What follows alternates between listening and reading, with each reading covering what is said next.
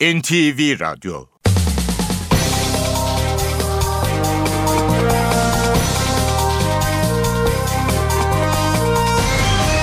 İşe Giderken Mutlu sabahlar, iyi haftalar. Ben Aynur Altunkaş. Bugün 28 Nisan Pazartesi. İşe giderken de Türkiye ve dünya gündemine yakından bakacağız. 7.35'te Ayhan Aktaş spor haberlerini aktaracak. 8.35'te Emrah Kayalıoğlu işe giderken sporda bizimle olacak. Gündemin başlıklarıyla başlayalım.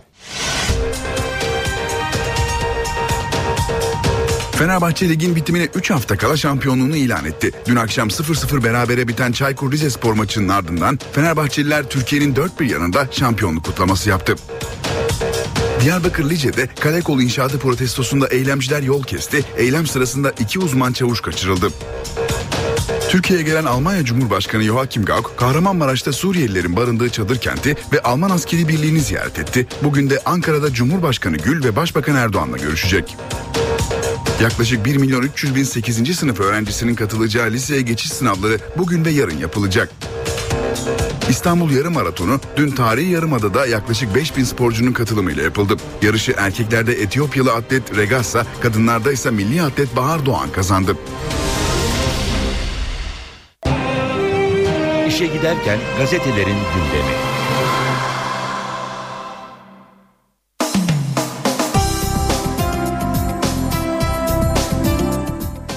Bugün gazetelerin sür manşetlerinde Fenerbahçe'nin şampiyonluğu var. Milliyette en özel şampiyonluk başlığıyla yer almış haber. 3 Temmuz'la beraber girilen süreç sonrası ilk kez şampiyon oldu. Aziz Yıldırım cezası nedeniyle hapse girmeden önce zaferi yaşadı. Kadın ve çocukların izlediği bir maçta en büyük kupa kazanıldı. Fenerbahçe sahasında Çaykur Rize ile berabere kalarak 2013-2014 sezonunda matematiksel olarak şampiyonluğunu ilan etti. Ligin 6. haftasından itibaren liderliği alan ve sezon sonuna kadar bırakmayan Sarı Lacivertliler 3 Temmuz süreci sonrası ilk şampiyonluğunu kazandı. Cezası nedeniyle kadın ve çocuk seyircilerin izlediği maç sonrası Başkan Aziz Yıldırım, teknik kadro ve Fenerbahçeli futbolcular sahada şampiyonluğu kutladı. Fenerbahçe 19. kez şampiyon olurken teknik direktör Ersun Yanal Süper Lig kariyerinde ilk kez bu mutluluğu yaşadı. Başkan Aziz Yıldırım maçın bitmesinden sonra sahaya gelerek futbolcuları tek tek tebrik etti. Fenerbahçeli Volkan Demirel bu şampiyonluk 3 Temmuz'un şampiyonluğudur. En çok da başkanımızın şampiyonluğudur derken Bekir İrtegün şampiyonluğu tüm taraftarımıza biber gazı yiyen çile çeken herkese armağan ediyorum diye konuştu. Milliyetin manşeti ise karakol pazarlığı. Lice'de günlerdir süren karakol protestosu sırasında iki uzman çavuş kaçırıldı. Kaçıran grup inşaat durursa bırakırız diyor. Yine Milliyet gazetesinden bir başlık. Babam dahi olsa acımam. Başbakan Erdoğan Kayseri'de katıldığı toplu açılış töreninde Gülen cemaatine yönelik eleştirilerini sürdürdü. CHP, MHP, BDP ve Gülen cemaatinin bir koalisyon oluşturduğunu söyleyen Erdoğan, dedim ya inlerine geleceğiz. Akşamdan sabaha olmuyor ama olacak. Sabırla yavaş yavaş bunu da yapacağız. Ülkem için ulusal güvenliğimizi tehdit eden kim olursa olsun babamız dahi olsa acımayız, affetmeyiz dedi. Milliyete bakalım sür manşet rekorla şampiyon. Fenerbahçe ligin bitimine 3 hafta kala şampiyonluğunu ilan etti. Böylece kendisine ait erken şampiyonluk rekorunu 3. kez kırmış oldu. Hürriyet'in manşeti dostluk duvarı. Berlin'den önce, Berlin'de önceki gün binlerce Alman Türklerin yoğun yaşadığı Kreuzberg'e yürümek isteyen aşırı sağcı parti NPD üyelerinin önünde Naziler dışarı sloganıyla etten duvar ördü. Neonazi grubundaki 100 kadar kişi Kreuzberg'e güvenlik hak ve düzen gerek sloganıyla göçmenlerin yaşadığı mahalleye yürümek istediyse de birkaç yüz metreden ileri gidemedi. Rotaları üzerindeki tüm yollar binlerce neonazi karşıtı tarafından tutulmuştu. Aralarında antifaşist Antifa grupları, Nazisiz Berlin İttifakı, sol partiler, sendikalar vardı. Devam ediyoruz e, gazetelerden haberler aktarmaya. Sabah gazetesine bakacağız. Fener düğün evi diyor sabahında sürmanşeti. Çaykur Rizespor'la golsüz berabere kalan Kanarya 19. lig şampiyonluğunu ilan etti. Taraftarını sokağa döktü. Manşet gümbür gümbür seçeceksiniz. Başbakan Erdoğan ben inanıyorum ki AK Parti'nin göstereceği Cumhurbaşkanı adayını benim halkım birinci turda gümbür gümbür seçecek dedi. CHP ve MHP Cumhurbaşkanı ve Başbakan oturup Cumhurbaşkanını seçecek diyor. Biz öyle demedik biz istişare yapan partiyiz. 10 Ağustos'ta bu ülkede Cumhur kendi başkanını seçecek. Milletim AK Parti'nin adayını ilk turda seçer dedi. Başbakan E-Muhtıran'ın 7. yıl dönümünde Kayseri ve Yozgat'tan verdi bu mesajları. Cumhuriyete bakacağız. Fenerbahçe şampiyon diyor Cumhuriyet'te. Süper Lig'de 2013-2014 şampiyonu Fenerbahçe olduğu Sarı lacivertliler ligin bitimine 3 hafta kala en yakın rakibi Galatasaray'ın 12 puan önünde mutlu sona ulaştı. Fenerbahçeliler 19. şampiyonluğu 52 bin kadın ve çocuk taraftarıyla doyasıya kutladı. Bir diğer başlık delik deşik vurgun. İhale yasasında 32 değişiklik iktidara yetmedi. Şimdi sıra yönetmeliklerde. Kamu ihale yasasında bugüne dek yapılan 32 değişiklik yetmedi. Şimdi de yönetmelikler değiştiriliyor. 10 taslağı değerlendirmesi istenen Türkiye Mühendis Mimar Odaları Birliği yolsuzluğu önleyecek yasanın tam tersi bir amaca hizmet ettiğini söyledi. Devam ediyoruz basın özetlerine NTV Radyo'da işe giderken de radikale bakalım. Radikalde Kürtler ne istiyor manşeti var. BDP'nin yerel yönetimlerden sorumlu Genel Başkan Yardımcısı Demir Çelik demokratik özerkliği şöyle anlattı. Türkiye'ye 25-26 bölgesel özerk yönetim öngörüyoruz. Türkiye Cumhuriyeti'nin yanında ayrı bir Kürt devleti arayışında değiliz. Demokratik özerkliği aydan uzaydan getirmiş değiliz. Var olan birçok özerk federal konfederal yapılar dünyanın daha demokratik daha zengin ülkelerinde diyor Demir Çelik.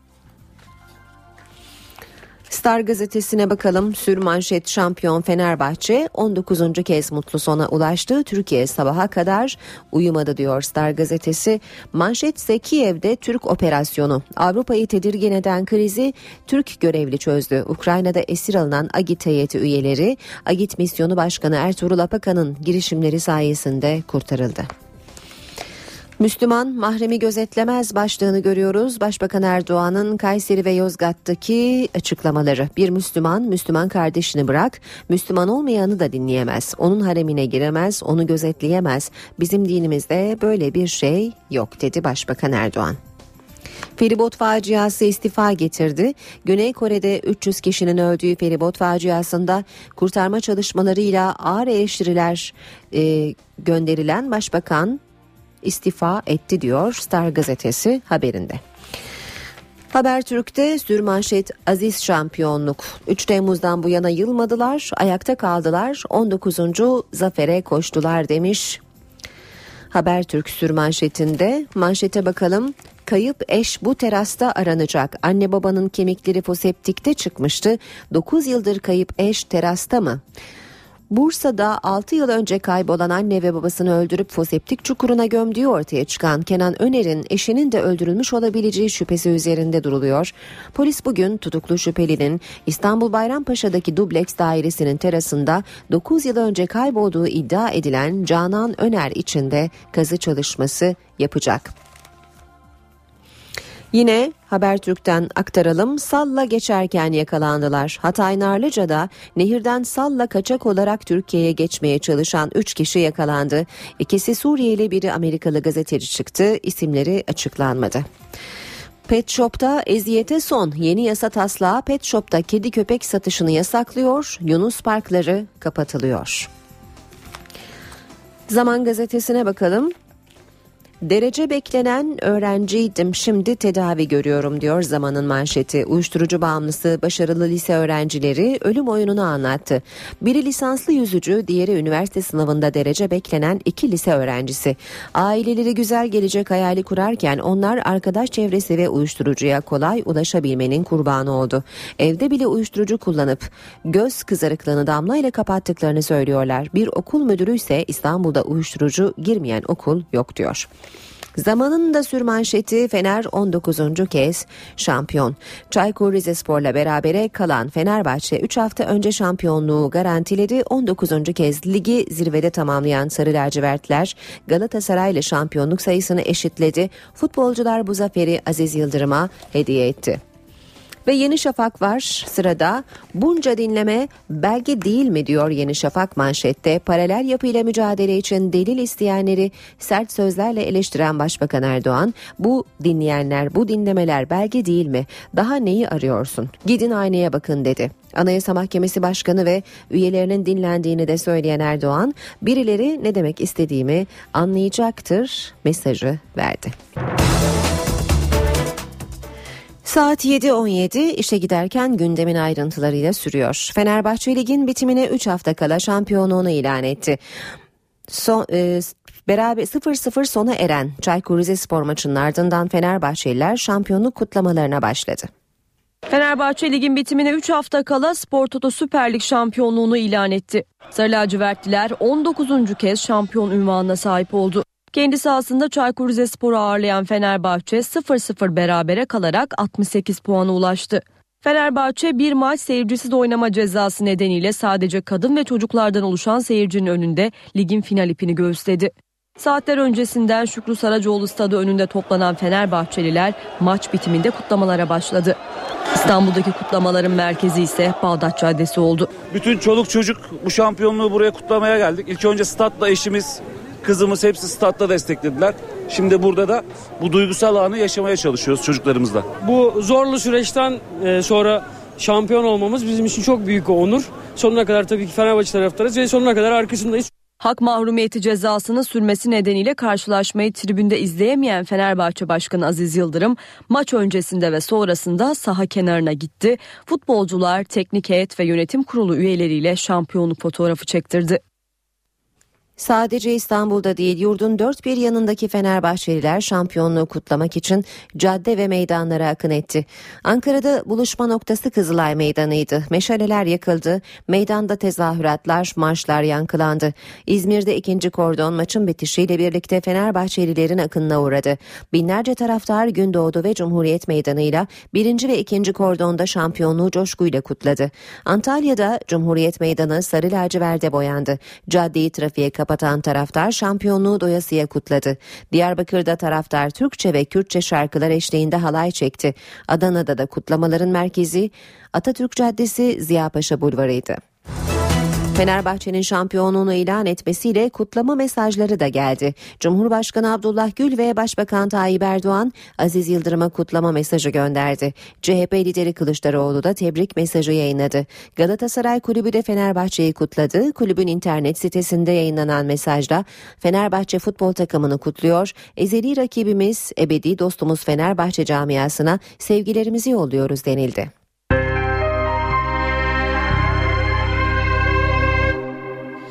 Ve siyasetin gündemine bakalım. Başbakan Erdoğan rahatsızlığı nedeniyle yerel seçimler öncesi gidemediği Kayseri ve Yozgat'ın Boğazlayan ilçesine teşekkür ziyareti yaptı. Başbakan Anayasa Mahkemesi'nin dinlendiğini yineledi. Cumhurbaşkanlığı seçimlerine değinip cemaati eleştirdi. Dün Konya'da söylüyorum, şimdi de burada söylüyorum. Anayasa Mahkemesi'ni de başkan ve üyelerini dinlediler. Herhalde birileri ne demek istediğimi anlayacaktır. Başbakan Recep Tayyip Erdoğan isim vermedi ancak açıklamalarıyla tartışma başlatan Anayasa Mahkemesi Başkanı Haşim Kılıç'a yüklendi. Başbakan yerel seçimlerde sesi kısıldığı için gidemediği Kayseri'deydi. Yozgat'ın Boğazlayan ilçesinde de halka seslendi. Hedefinde cemaat vardı. Pensilvanya bir inziva yeri olabilir mi ya? Hoca efendi ne hoca efendisi ya? Böyle hoca efendi mi olur? Böyle örnek insan mı olur? Dedim ya inlerine gireceğiz inlerine. Ama akşamdan sabah olmuyor. Ama olacak. Sabırla yavaş yavaş bunu da yapacağız. Ülkem için ulusal güvenliğimizi tehdit eden kim olursa olsun babamız dahi olsa acımayız. Başbakan Erdoğan Cumhurbaşkanlığı seçimine değindi. AK Parti'nin göstereceği adaya destek istedi. 10 Ağustos'ta Cumhurbaşkanını yani Cumhur kendi başkanını seçecek. Ben inanıyorum ki AK Parti'nin göstereceği adayı birinci turda Allah'ın izniyle benim halkım benim milletim seçecektir. Başbakan Kayseri halkına bir de iyi haber verdi. Kayseri şu anda yapımı devam eden Ankara Sivas yüksek hızlı tren hattına bağlama kararını aldık. Anayasa Mahkemesi Başkanı Haşim Kılıç'ın sözlerinin siyasetteki yankıları sürüyor. İçişleri Bakanı Efkan Ala, Haşim Kılıç'ın Cumhurbaşkanı adaylığı düşüncesi varsa şansı başlamadan bitmiştir dedi. Kılıç'ı anayasayı kendine göre yorumlamakla suçladı. Kanal 7'ye konuşan Ala, çözüm sürecine ilişkin değerlendirmelerde de bulundu. Bırakın gömleği, gömleğin içi tamamen değişmiş sizin zaviyenizden. Cumhurbaşkanlığı e, seçimiyle irtibatlandırdınız. Eğer böyle bir şey varsa bu ikinci çevik bir vakasıdır. Başlamadan bitti ve kendisi bitirdi. Yani irade meclis eliyle ve diğer anayasal kurumlar eliyle kullanılır diyor. Anayasada böyle yazabilir. Halk iradesine bu kadar ket vurmaya çalışan, bu kadar onu çerçeve kuşatmaya çalışan bir metnin efendim Yılmaz savunucusu olmak durumunda mısınız? Bireysel başvuruda referandumla kabul edilmiş maddesine gelince onu uygulamamayı bir demokratik tavır olarak görüyor. Efkan Ala'nın gündeminde çözüm süreci de vardı. İçişleri Bakanı Abdullah Öcalan'ın çatışma ihtimali bitmedi mesajını değerlendirdi. Dağdaki e, örgütün aşağı indirilmesi, onun nereye ineceği, göç etmiş olanların nasıl içeri geleceği bunların hepsi e, bir sistem içerisinde yürütülecek. Bu çatışmasızlık ortamı sorunun çözümü için bir atmosfer sağlamıştır. Sorun ortadadır ama onu çözeceğiz. MHP Genel Başkanı Devlet Bahçeli, Başbakan Erdoğan'ın Cumhurbaşkanı olamayacağını söyledi. Bahçeli, Erdoğan önce yolsuzluk ve rüşvet suçlamalarından aklanmalıdır dedi. Şanlıurfa'da konuşan Bahçeli, ilçeleri de dolaştı, kirvelik yaptı. Sayın Recep Tayyip Erdoğan'dan Cumhurbaşkanı olmaz. Cumhurbaşkanı olabilmesi için 17-12 Aralık yolsuzluk ve rüşvet olaylarından aklanmaları gerekir. MHP Genel Başkanı Devlet Bahçeli'nin gündeminde Cumhurbaşkanlığı seçimleri vardı. Şanlıurfa'da temaslarda bulunan MHP lideri başkanlık sistemiyle ilgili de konuştu. Kısa sürede gerçekleşemez dedi. Sayın Recep Tayyip Erdoğan parlamenter sistemden de kurtulmak istemektedir. Bu da dikkate alınması gereken bir konudur. Ama bu millet bütün oyunları bozacaktır. Bahçeli konuşmasının ardından Balıklı Göl'e gitti. Kendisine ilgi gösteren kişilerle fotoğraf çektirdi, balıklara yem attı. MHP lideri daha sonra Siverek ilçesinde yakınlarının sünnet törenine katıldı. Adaşı Devlet de Furkan adlı çocuğun kirveliğini yaptı. Cumhuriyet Halk Partisi Genel Başkanı Kemal Kılıçdaroğlu İstanbul'da partisinin ilçe belediye başkanlarıyla bir araya geldi. Kılıçdaroğlu Yeşilköy'de İstanbul'un CHP'li belediye başkanlarıyla buluştu.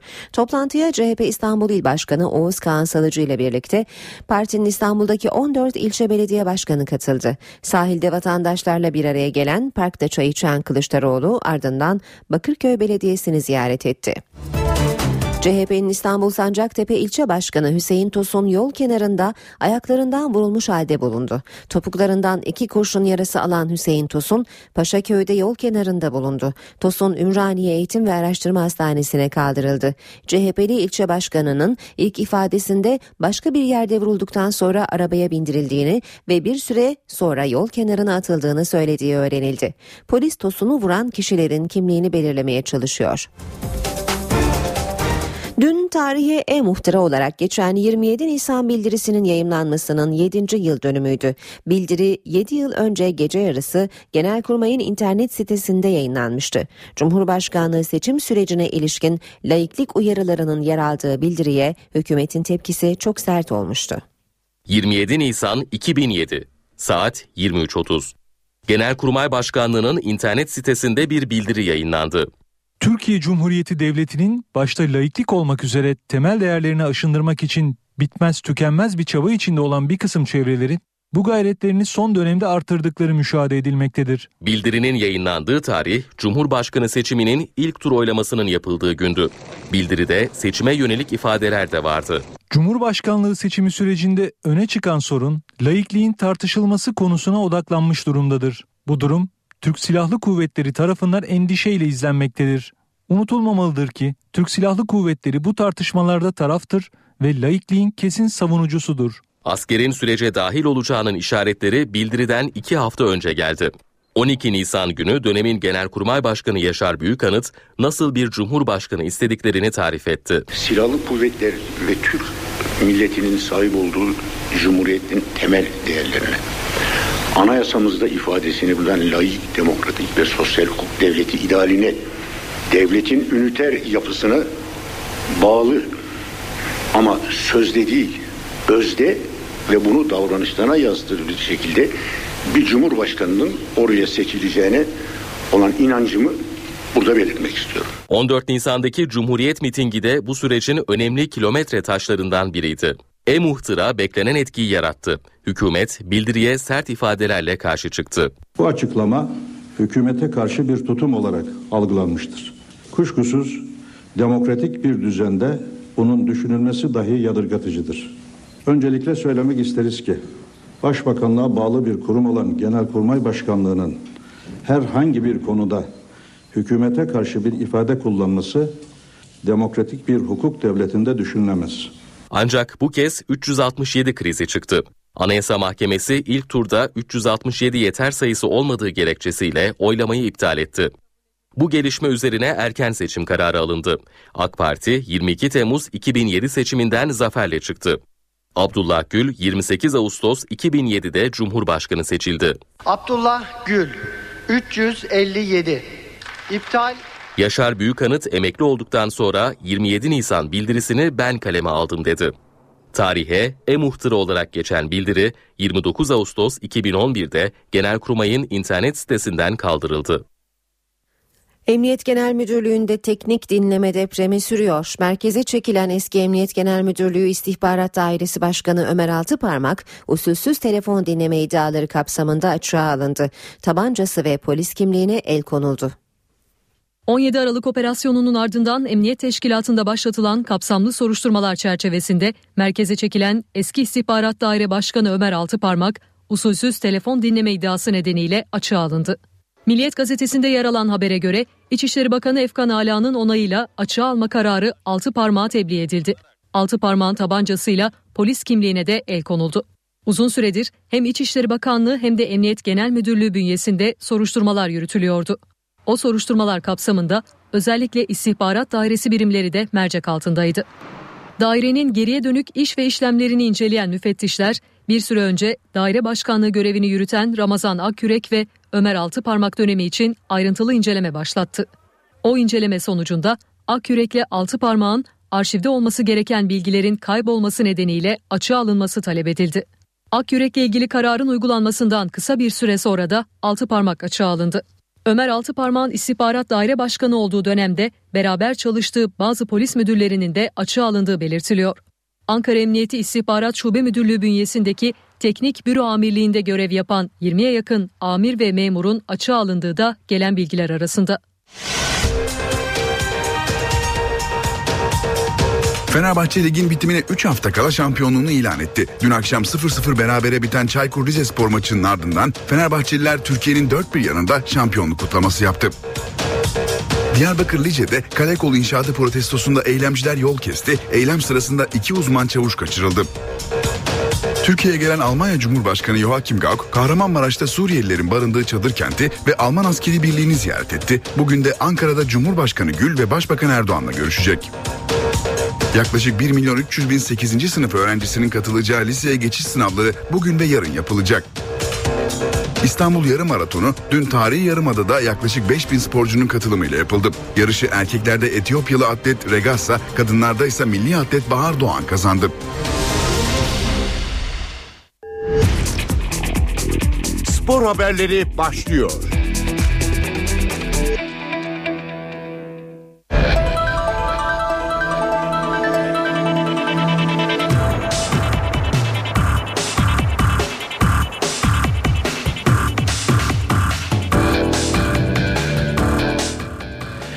Günaydın ben Ayhan Aktaş. Spor gündeminden gelişmelerle sizlerle birlikteyiz.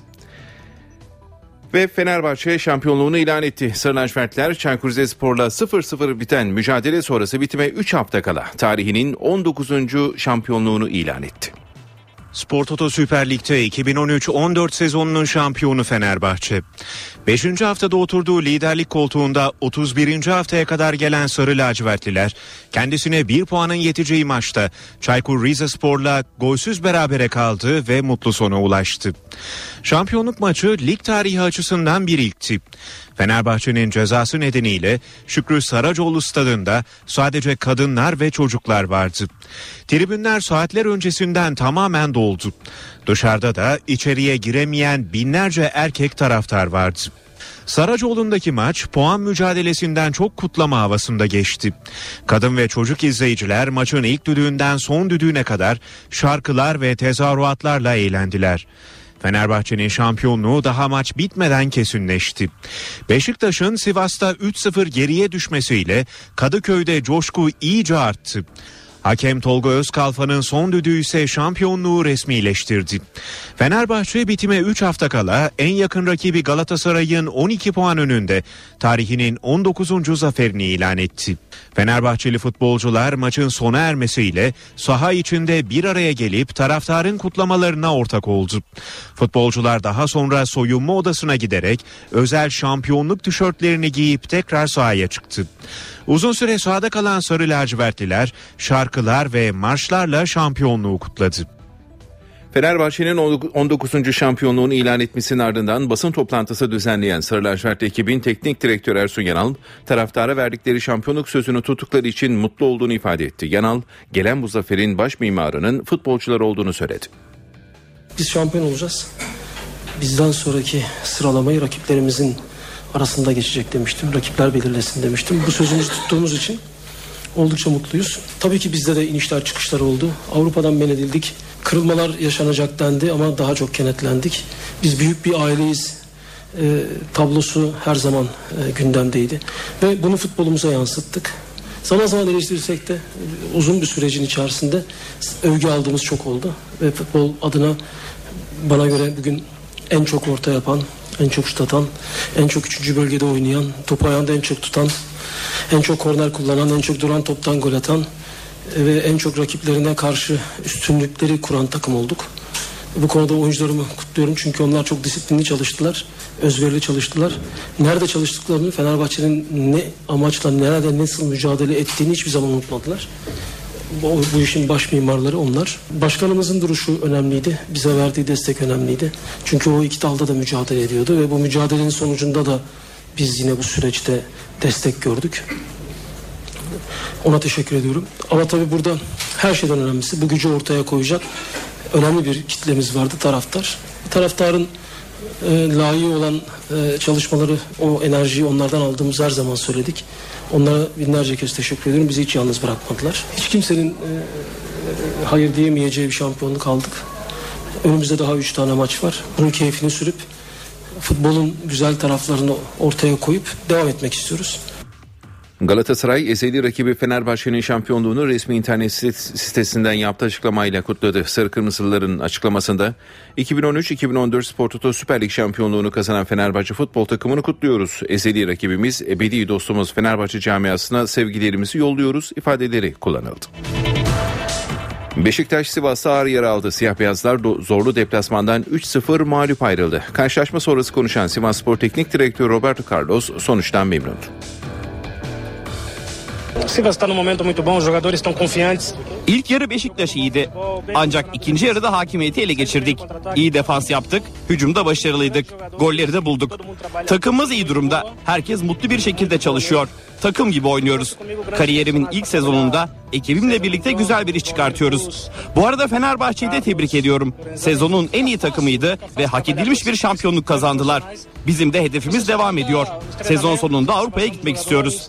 Eu não trabalho sozinho.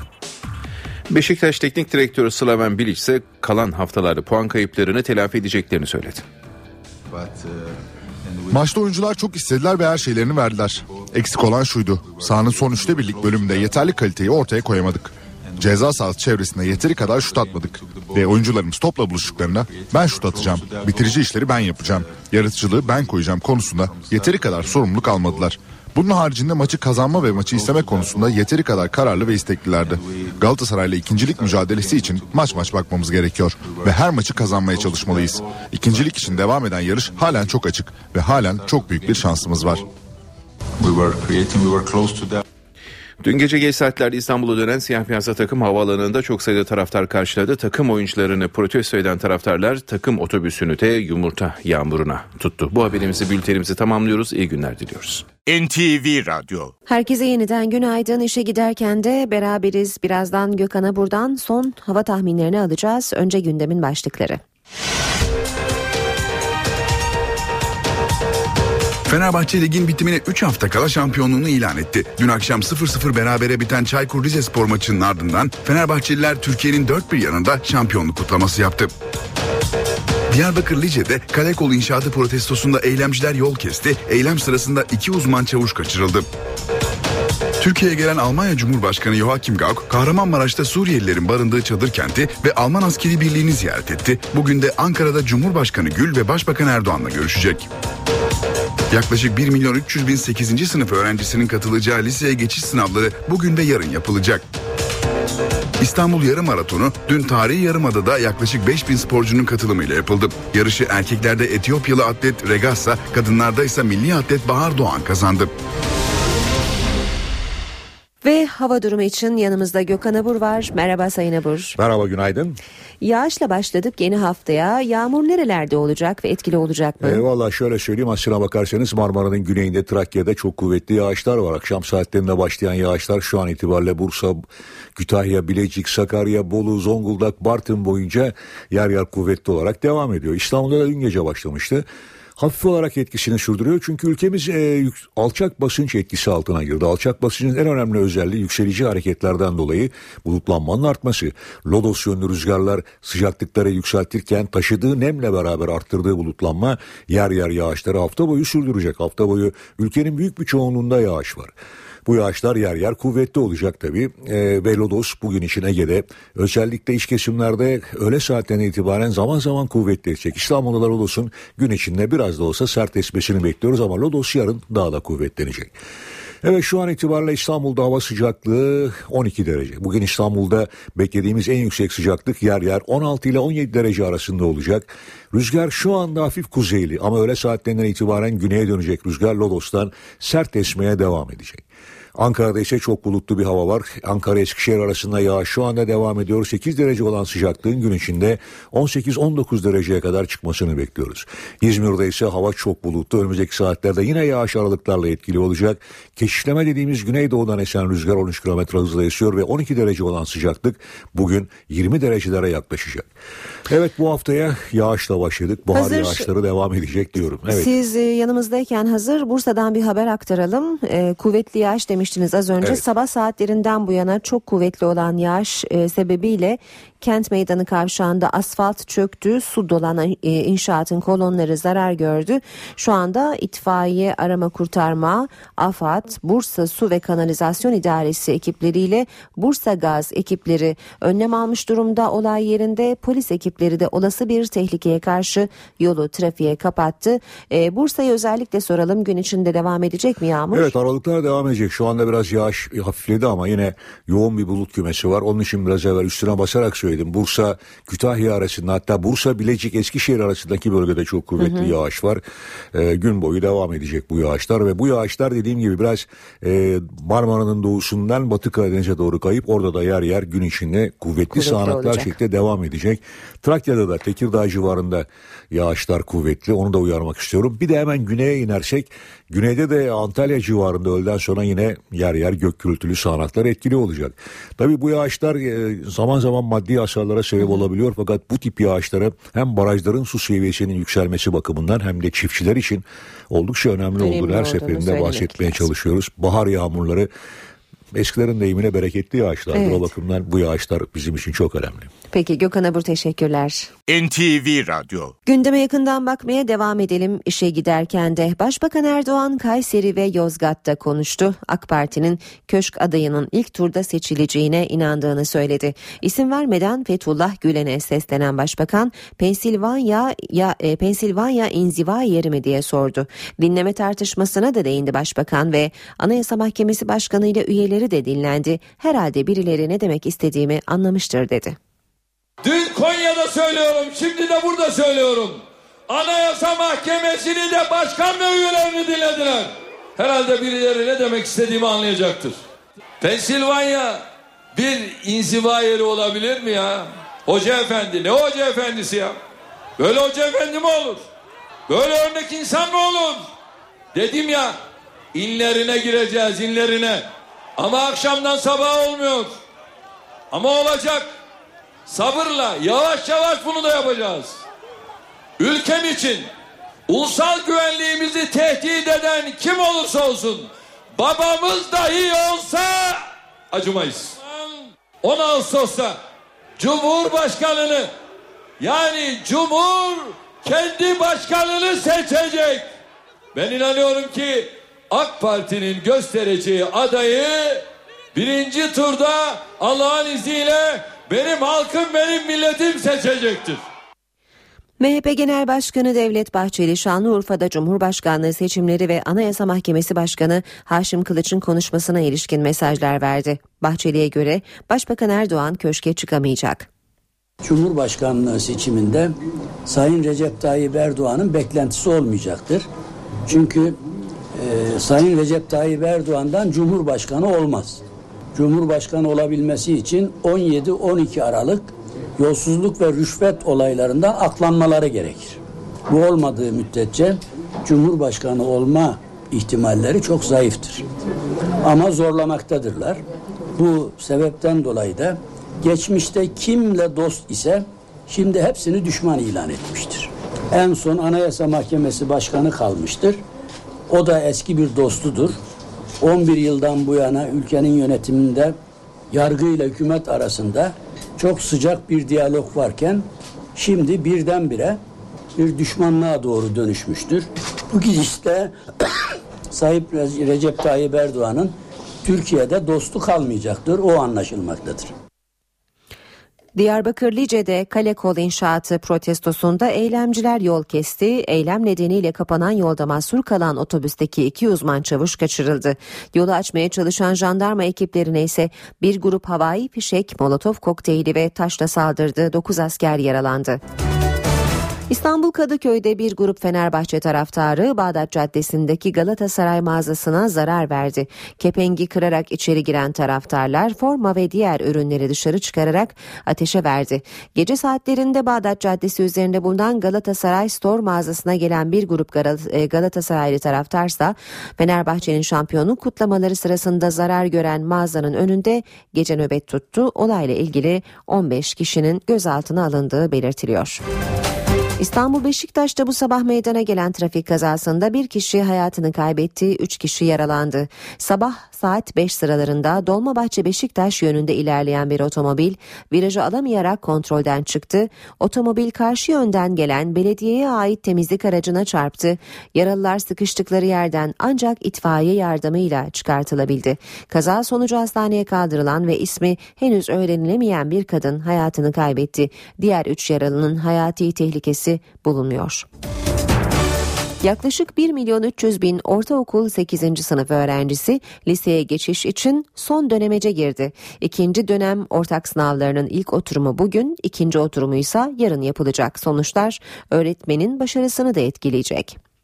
Temel öğretimden orta öğretime geçiş sınavında öğrencileri başarılı olan öğretmenler ödüllendirilecek, başarısız olanlar terfi edemeyecek. Açıklama Milli Eğitim Bakanı Nabi Avcı'dan.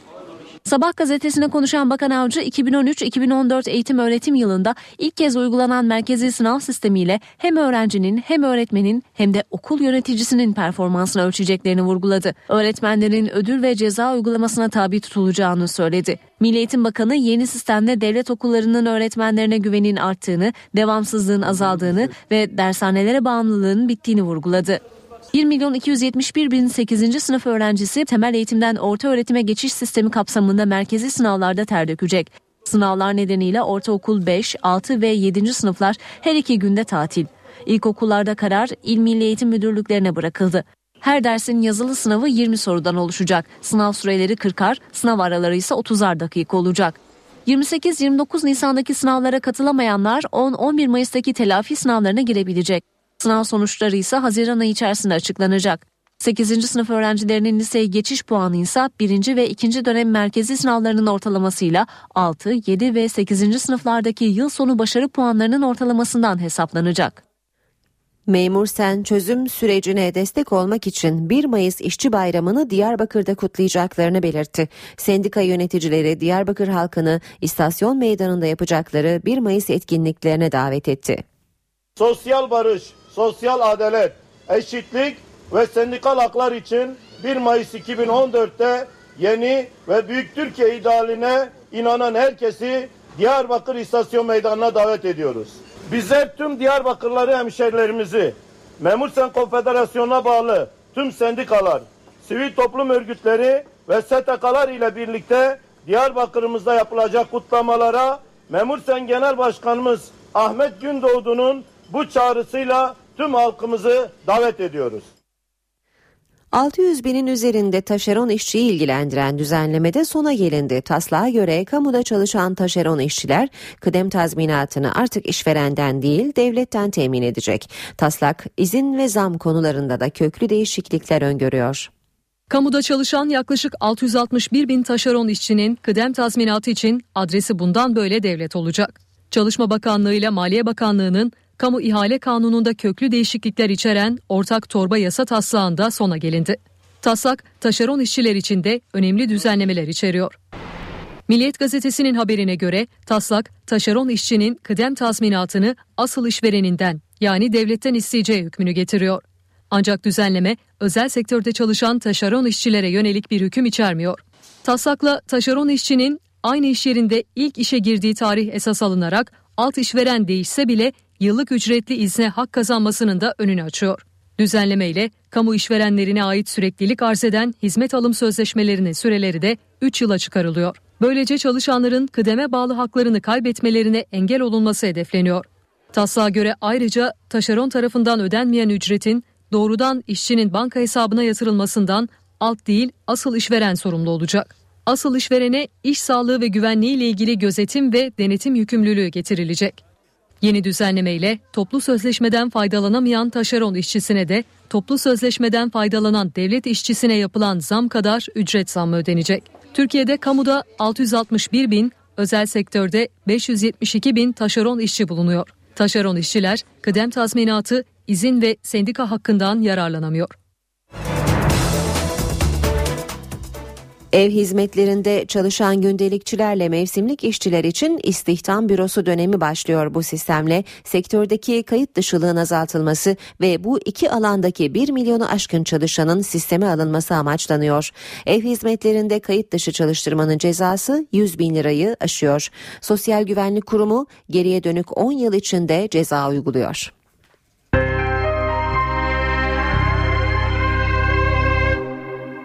Şimdi dünya gündeminden haberler vereceğiz. Ukrayna'da Rus yanlılarının alıkoyduğu Avrupalı askeri gözlemcilerle ilgili kriz aşılamıyor.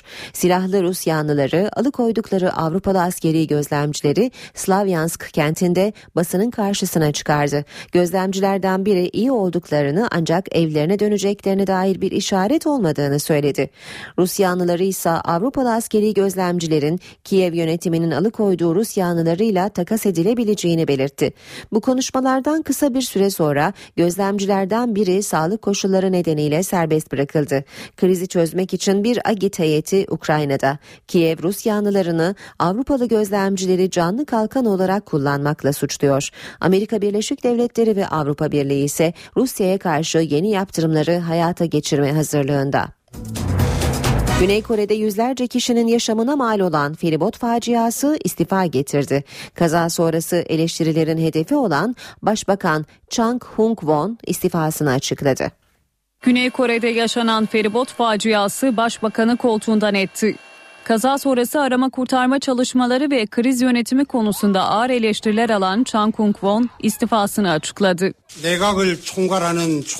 Kabinenin başındaki isim olarak sorumluluğu üstlenmem ve istifa etmem gerekiyor. Böylelikle özür dileyebileceğimi düşündüm. İstifa kararını daha önce aldığını belirten Güney Kore Başbakanı arama kurtarma çalışmalarının etkilenmemesi için bugüne dek beklediğini belirtti.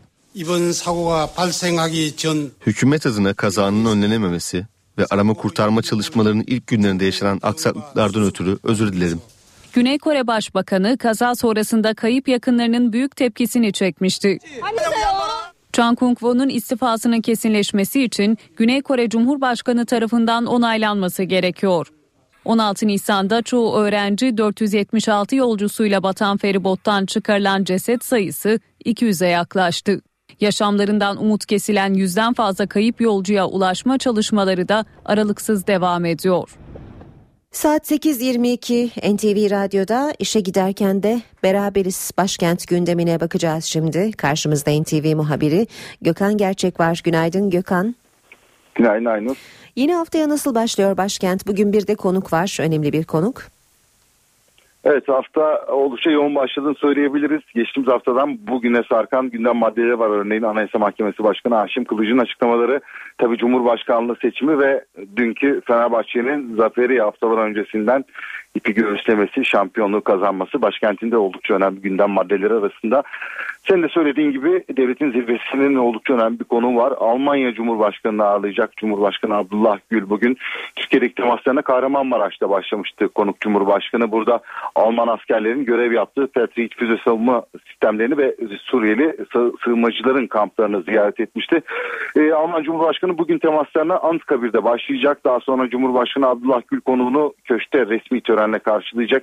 İkili ve heyetler arası görüşmenin ardından e, iki mevkidaş ortak basın toplantısı düzenleyecek. Bu basın toplantısında Türkiye'nin gözü kulağı Cumhurbaşkanı Abdullah Gül'ün açıklamalarında olacak. E, zira e, Cumhurbaşkanlığı seçimi var. Bu konudaki görüşleri oldukça önemli Cumhurbaşkanı Abdullah Gül'ün. Bu kapsamda geçtiğimiz hafta Perşembe günü Başbakan Erdoğan'la yaptığı görüşme ve Anayasa Mahkemesi Haşim Kılıç'ın mahkemenin kuruluş yıl dönümünde yaptığı e, konuşmaya ilişkin tartışmalar bizim sorularımız arasında yer alacak. Neler söyleyecek merakla bekliyoruz Cumhurbaşkanı. Alman Cumhurbaşkanı Gül'ün ardından Başbakan Erdoğan'la da bir araya gelecek. Ee, yine Cumhurbaşkanlığı tartışmaları çerçevesinde oldukça önemli bir gündem daha var başkentte. Erdoğan bugün partisinin yönetimini topluyor. Merkez Yürütme Kurulu'nu topluyor. Geçtiğimiz hafta yine milletvekilleri ve parti yöneticileriyle bir araya gelmiş Cumhurbaşkanı e, Erdoğan e, ve Cumhurbaşkanı kim olsun sorusunu yöneltmişti e, partililere, milletvekili ve parti yöneticilerine büyük oranda Başbakan Erdoğan ismi ön plana çıkmıştı Cumhurbaşkanlığı konusunda ama kesin karar verilmedi. Bu değerlendirmeler bugün de Erdoğan Başkanlığı toplanacak. Merkez Yürütme Kurulu toplantısında masaya yatırılacak. E, bugün başkentte önemli bir toplantı daha var. BDP Genel Başkan Selahattin Demirtaş ile Muş Milletvekili Sırrı Sakık dışındaki bütün BDP milletvekilleri törenle HDP'ye katılacak. Sırrı Sakık e, Ağrı'dan belediye başkan adayı olmuştu. Seçimler iptal oldu. Haziran'da tekrar seçim var. Bu nedenle BDP'de devam edecek. Demirtaş da parti kongreye götüreceği için BDP'de kalacak. İki isim de kongre sonrası e, HDP'ye katılacaklar seçimler sonrası ve kongre sonrası. E, son gündem maddemiz ekonomiden Türkiye İstatistik Kurumu bugün Nisan ayı tüketici güven endeksini açıklayacak. Evet başkentin e, gündeminin satır başları bu şekilde bugün. Gökhan teşekkürler. Kolay gelsin iyi haftalar.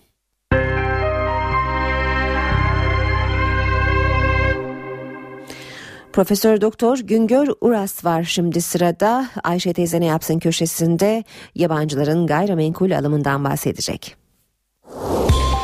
Ayşe teyze ne yapsın? Güngör Uras, Ayşe teyze ekonomide olan biteni anlatıyor. Merhaba sayın dinleyenler, merhaba Ayşe Hanım teyze, merhaba Ali Rıza Bey amca. 2013 yılında yabancılara 1 milyar 700 milyon dolarlık ev ve arsa satıldı.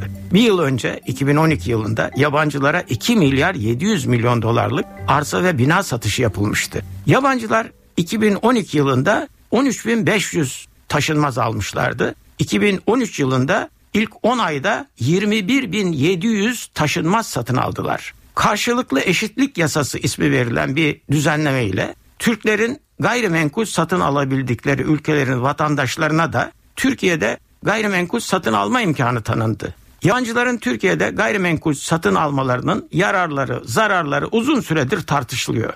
Önceleri yabancılara turistik bölgelerde yazlık satışı gündemdeydi. Daha sonra yabancıların büyük yerleşim bölgelerinde özellikle İstanbul'da konut ve iş yeri satışları gündeme geldi. Döviz açığını kapatmak isteyenler gayrimenkul satışı ile gelecek dövizin artmasını bekliyorlar. Genelde konut ve arsa satışlarında yabancı mülkiyetin getireceği sosyal sorunlar dikkate alınmıyor. Farklı yaşam alışkanlıkları, farklı değer yargıları olan yabancıların komşuluk ilişkisi bizler için yepyeni bir yaşam tarzı. Bizde yerleşmiş bir deyim vardır. Ne denir? Ev alma komşu al derler.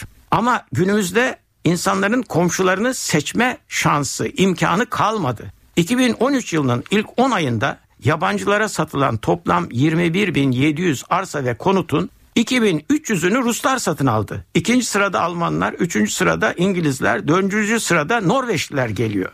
Arap komşularımızın Türkiye'de taşınmaz almaya istekli oldukları söylenir. Halbuki 2013 yılında en az taşınmaz alanlar 773 taşınmaz ile Suudi Arabistan vatandaşları, 770 taşınmaz ile Irak vatandaşları ve 725 taşınmaz ile Kuveyt vatandaşları. Yasaya göre yabancıların satın alabilecekleri arsaların toplam büyüklüğü ülke genelinde 30 hektara geçemez. Yabancılara satılacak toplam arsaların büyüklüğü ise ilçelerin toplam arsa büyüklüğünün %10'u ile sınırlandırılmış durumdadır. 2005 yılından bu yana her yıl yaklaşık 2 milyar dolarlık gayrimenkulü yabancılara satıyoruz. Son 10 yılda yabancılara gayrimenkul satışından ülkeye 27 milyar dolar döviz girişi oldu. Bir başka söyleşi de tekrar birlikte olmak ümidiyle şen ve esen kalınız sayın dinleyenler. Uras'a sormak istediklerinizi ntvradio.ntv.com.tr adresine yazabilirsiniz.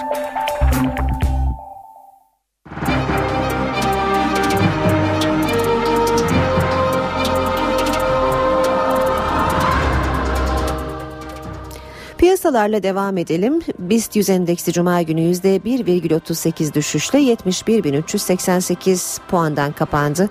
Dolar yeni haftaya 2.14, Euro 2.95'ten başlıyor. Euro dolar 1.38, dolar yen 102 düzeyinde. Altının onsu 1304 dolar kapalı çarşıda külçe altının gramı 90 lira. Brent petrolün varili 110 dolar. Emrah Kayalıoğlu'yla işe giderken spor. Günaydın tekrar herkese Emrah Kayalıoğlu ile işe giderken spor başlıyor. Günaydın. Ee, programın bu bölümünde e, Fenerbahçe'yi konuşacağız. Şampiyonluğunu resmen ilan etti. Dünkü Çaykur Rizespor beraberliğinden sonra matematiksel olarak ligin şampiyonu oldu. Bitime 3 hafta kala bu bölümde sadece Fenerbahçe'yi konuşup 10.30'a da neleri bırakacağız? Diğer ligdeki diğer çekişmeyi vesaire öncelik tabii ki ama şampiyonun onun için ilk bölüm tamamen Fenerbahçe'ye ayıralım istedik bizi. Peki hemen değerlendirmelerinizi soralım. Ya bir kere dünkü maçla ilgili özel bir şey konuşmaya çok gerek olduğunu düşünmüyorum. Yani Fenerbahçe beraberliğin kendisine yettiğini biliyordu. Rize Spor'da düşme yarışında beraberlik onları da mutlu edecek bir skordu. Zaten e, özellikle artık o son yarım saatte Sivas'tan e, Beşiktaş'ın yediği gollerin haberi geldikçe evet. İstanbul'daki maçın zaten hiçbir anlamı kalmadı. Yani çünkü matematiksel olarak şampiyonluğun ilan edilmemesi için Fenerbahçe'nin yenilmesinin dışında Beşiktaş'ın da mutlaka kazanması gerekiyordu. Evet. Öyle bir tablonun zaten imkansızlaştığı dakikalar ilerledikçe ortaya çıktıkça Fenerbahçe için maç artık tamamen rölantide gitti. Zaten dünkü maçın e, dediğim gibi yani çok bir anlamı yoktu yani e, artık dünkü sadece 90 e, dakika o belli olan şampiyonluğa ıslak imzanın ıslak mührün vurulacağı bir formalite maçıydı. Ee, yani tabii ki öncelikle bir kere şunun altını çizelim. Ee, son derece hak edilmiş bir şampiyonluk. Fenerbahçeli futbolcular sezon başından beri rakiplerinden bütün rakiplerinden daha fazla istediler. 6. haftadan itibaren liderdi. Evet ve bir daha da Hı hı, bırakmadı. evet. Ki sezona yenilgiyle başlamış olmasına rağmen. Ve kötü bir yenilgiyle başladılar. Yani 2-0 öne geçtikleri bir maçı son 17-18 dakikada yedikleri 3 golle kaybetme. Konya Torku'yu diyorsunuz. Konya maçı. Evet. Yani o hakikaten ciddi anlamda bir e, sıkıntı yaratabilecek bir maçtı. E, onun da üstesinden geldiler. Çünkü bir yandan aslında yani şu Fenerbahçe takımı için sorunlarla boğuşmayı e, çok iyi öğrendi. Yani son 3 yılda o, Evet, onu evet. Net bir şekilde söyleyebiliriz. Yani sadece yönetimi değil, takım için de bunu söyleyebiliriz. Güçlenerek çıkıyor insan zaten bu tür Yani krizler bir mücadelelerden. öyledir. Yani ya sizi tamamen e, dibe vurdurur ya güçlenerek çıkmanızı sağlar. Fenerbahçe o anlamda krizlerden hep güçlenerek çıktı ve bugün e, ligin zirvesinde şampiyon olarak e, orada oturuyor. Yani bütün kalecisi, yedek kalecisi, üçüncü kalecisinden işte en oynamayan gencine işte sıra geldiğinde en profesyonel şekilde e, katkıyı yapıp mesela Kadleç gibi Evet. ee, yani şundan 4-5 hafta öncesine kadar gidecekler listesinde yer alırken bugün e, Ersun Yanal'ın yabancı olmasına rağmen e, kadroya direkt yazdığı isimlerden biri haline geldi. Yani o şans geldiğinde e, iyi kullandı ve devam etti 11'de oynamaya. Yani e, böyle yani bazen şanslarını bulup iyi kullanamayanlar olmadı mı? Oldu. E, ama Fenerbahçe genel anlamda Kadroda e, pek sıkıntı yaşamadı sanırım e, Ersun Yanal. Yani ikinci yarının başında ön tarafta Sakatlıklar golcü haricinde. oyuncularda evet peş peşe gelen sakatlıklar yani ön taraftaki o dört yabancı forvetin e, üst üste yaşadığı sakatlıklar o dönemde bir sallandı zaten Fenerbahçe'de. E, puan kayıpları geldi ama rakipleri bunu değerlendiremediler. Yani o farkı kapatıp e, bir e, baskı altına almayı Fenerbahçe'yi beceremediler. O da zaten Fenerbahçe'nin e, muhtemelen e, ligdeki e, futbolcuların da özgüvenini pekiştiren yani, yani bu ligin en iyisi biziz. Bu belli havasını futbolcuların da e, iliklerine kadar hissetmesine yol açan faktörlerden biriydi. Yani iki, ikinci yarının başındaki o kayıplar sırasında e, rakiplerin de adeta yarışıncasına hem Fenerbahçe'nin hem Galatasaray'ın Beşik- Beşiktaş'ın puan kaybı yapmalarıyla farkı e, korumayı bırakın açtı da bir yandan Fenerbahçe. Evet. Puan kaybederken farkı açtığı dönemler de var. Ee, yani dolayısıyla yani mutlu sona e, özellikle son dönemde yani şimdi bakıyorsunuz son 5 haftada ciddi puan kayıpları da var Fenerbahçe hanesinde ama e, bugün itibariyle fark 12. Şu anda 12 fark değil mi? Evet yani İkinci. 3 hafta kala 12 puan farklı önde. Yani öyle bak, baktığınızda ciddi anlamda bir ortada şey var. Ee, başarılı bir tablo var. Aziz Yıldırım açısından e, buruk günler. Önümüzdeki günlerde cezaevine dönmesi bekleniyor. E, 16 yıllık başkanlığının 6. şampiyonluğunu gördü ve dün de zaten e, oyuncular bu şampiyonluğu başkana armağan eden ettiklerini söyleyen ifadeler kullandılar. Bu tablo size ne düşündürüyor? Ya o gerçekten dikkat çekici bir nokta. Yani mikrofon uzatılan her futbolcunun yerlisi yabancısı ee, sadece mikrofonlara değil işte sosyal medyaya duygu düşüncelerini Evet. paylaşan futbolcuların da aynı şekilde başkana sürekli ön plana çıkarması Ee, futbolcuların Aziz Yıldırım'ı ne kadar e, sevdiklerinin onun bu süreçte e, yaşadıklarına ne kadar saygı duyduklarının bu süreçte yaşadıklarına rağmen takımın arkasında e, durma çabasını ne kadar takdir ettiklerinin göstergesi. Ya onun bir altını çizmek lazım. Çünkü yani mesela Volkan'ın e, sözü ilginç. Ya biz kampa girdiğimizde sıkılıyoruz. Evet. evet. Yani o adam bu kulüp için bir yıl hapis yattı. Ki belki de daha da Daha da yatacak. yatacak dedi. Ee, yani onun için ona armağan ediyoruz gibi bir yani kelime olarak belki tam böyle değil ama bu anlamda bir açıklaması oldu. Ee, yani ben bu açık söyleyeyim e, ilk önce bu kadar başkanı ön çıkarmalarını beklemiyordum yani ama o anlamda gerçekten yani bir insana bunu öyle içinden gelmiyorsa o kadar yaptıramazsınız. Yani demek ki hepsinin de içinde e, bu açıklamaları yapma arzusu vardı ki bu şekilde gelişti olay. E, o anlamda hepsi bence başkanın Aziz Yıldırım'ın ne kadar zor bir dönem geçirdiğinin farkındalar.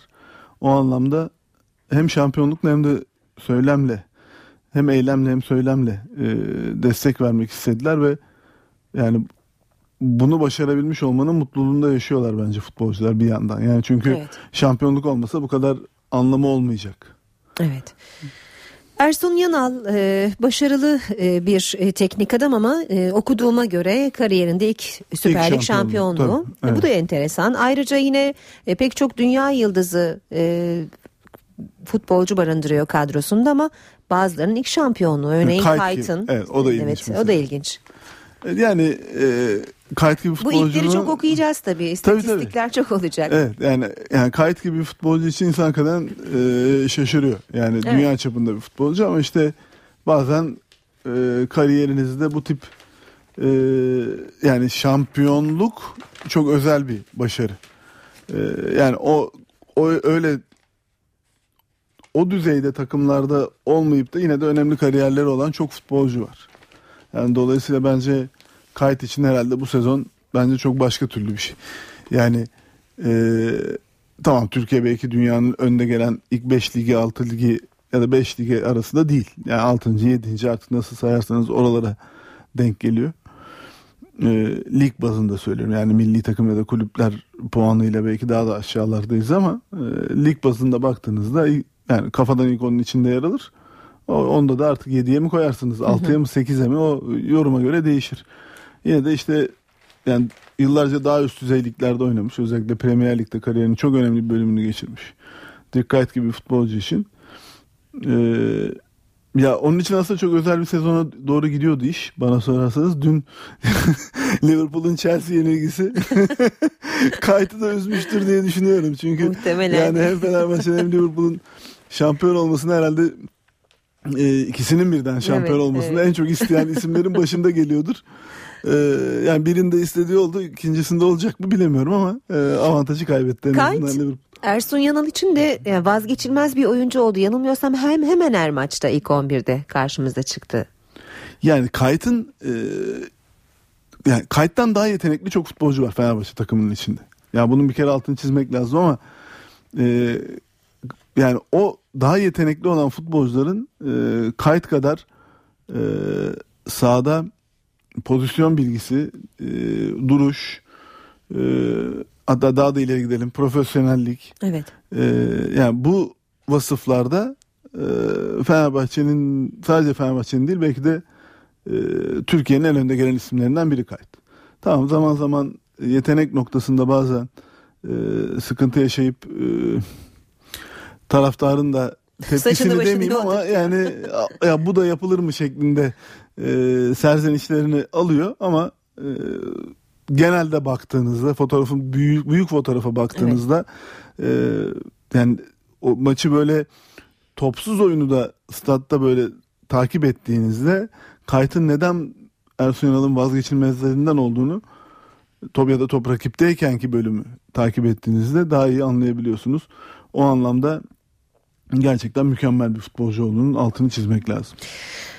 Ee, Yani daha devam edersek mesela bence yani Caner'i bir kere ayrı yere koymamız gerek. Yani e, bu şampiyonlukta e, yani rakamlarla da işte asistleriyle damga vuran bir futbolcu oldu. Golleriyle kritik anlarda önemli işler yaptı. aslında şunu da ekleyelim bence. Ee, Caner özel hayatında da sıkıntılı günler geçirdiği. Hadi Evet, kariyerin en iyi futbolunu oynadı yani neredeyse. tamamen kendini tamamen futbola odaklayıp o bölümü yani özel hayatıyla ilgili e, sıkıntıyı da belki e, sahada unutma arzusu da diyebiliriz. Artık o zaten futbolcunun özel hayatı çok da e, yani girilmesi gereken bir taraf değil bizim açımızdan futbolcu yorumlamakla bırakalım işi. E, yani Caner'in bence burada altı çizmesi gereken nokta şu sezon başında e, sol ön olarak başladı Fenerbahçe'de. İlk öyle tercih ediliyordu. E, ama sonra sol beke geçti ve o ilk sol bek oynadığı dönemde e, yani taraftarı tatmin etmekten uzaktı aslında. Ama e, sezon ilerledikçe performansını öyle bir yükseltti ki bugün belki bütün Avrupa'nın bu sezon için söyleyeyim bir karma yapılsa e, yani sol bek olarak yazılma ihtimali yüksek Hı hı. bir oyuncu. Yani biz tabii çok öyle vitrinde bir lig değiliz. Artı Fenerbahçe Avrupa'da yer alamadı. Bu sebeple belki gözden uzak kalacak ve e, bu karmalarda belki o hak ettiği değer, değeri bulamayacak sezon bittiğinde ama yani e, en azından Türkiye'den bir Avrupa karması yapın dendiğinde yani Türkiye'deki yorumcular Caner'in mutlaka mutlaka kafalarında bir Avrupa'nın en iyi 11'inde bile sol bekte düşünecekler. Yani o kadar bence önemli performans sergiledi zaten. Peki süremiz de azaldı. Ee, ezeli rakipler arasındaki dostluk havası devam ediyor diyecektim ben de. Hemen. Emin misiniz? Ee, öyle görünüyor en azından. Yani sonuçta açıklamadan dolayı? Evet. açıklamadan dolayı bunu söyleyebiliriz evet ama e, yani dün Bağdat Caddesi'nde yaşanan olay bana sorarsanız yani bir e, Galatasaray Store'a yapılan saldırı ve O oradaki münferit bir olay olarak görmek gerekmez mi acaba? Yani ben o kadar münf- yani onu münferit olarak görmemiz için e, kulübün de taraf Fenerbahçe taraftarının da e, gerekli tepkiyi gösterip e, bu kişilerin de bu yaptıkları eylemin adli sorumluluğunu da karşılaştıklarını görürsek evet münferit bir olaymış gereken yapılmış deriz ama öyle olup olmayacağını göreceğiz. Yani umarım ben yanılırım. İş hakikaten sizin dediğiniz boyutta münferit olarak kalır ama onun olması için dediğim gibi kulübün de Fenerbahçe taraftarının da o olaylarda yer alanlara gereken tepkiyi göstermesi İstanbul Emniyeti'nin de özellikle Kadıköy Emniyeti'nin de sonuçta yani Türkiye'nin en e, yakından takip edilebilen teknolojik olarak kameralarla vesaireyle bir bölgesinde böyle bir olayın failleri eğer ortaya çıkmıyorsa ben o zaman o olaya münferit demem. Peki son bilgiye göre 15 kişi gözaltına alınmış. Bu bilgiyi de verip e, burada nokta koyalım. Ama 10.30'dan sonra haber özetlerinin ardından ligdeki diğer yarışlar ve haftanın e, diğer mı? gelişmeleriyle e, olabildiğince dolu dolu bir e, ikinci bir bölüm daha yaşayacağız. peki şimdilik hoşçakalın. NTV Radyo